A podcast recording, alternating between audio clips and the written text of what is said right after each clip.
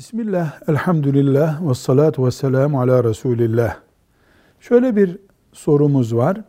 İki Müslüman veya üç, dört Müslüman bir araya gelip ortak iş yapmak istiyorlar.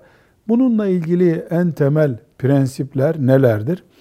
Burada diyoruz ki en temel prensipler, pek çok kuraldan söz edebiliriz ama en temel prensibimiz şudur.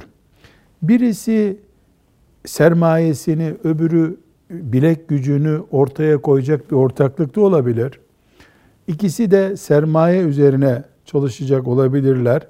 Ama her halükarda kimin ne koyacağı önceden belli olacak. Şirketin bu ortaklığın karının nasıl dağıtılacağı önceden belli olmalı. Mesela şu kadar para koydum. Ben bilek gücüyle çalışacağım. Bunu şöyle taksim edeceğiz diye belli olmalıdır. İki, hiçbiri kar garantisi taşımamalıdır. Ortaklıkta koyduğu sermayenin karını garanti eden caiz olmayan bir iş yapmış olur. Öbür taraf bunda benim gönlüm var ben garanti ediyorum diyemez. Böyle bir ortaklık olmaz.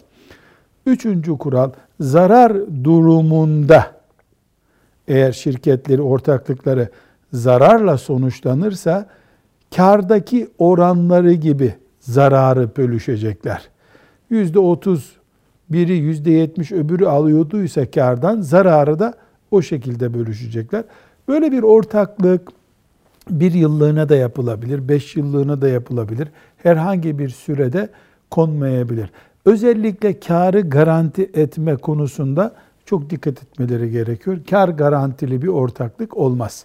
والحمد لله رب العالمين.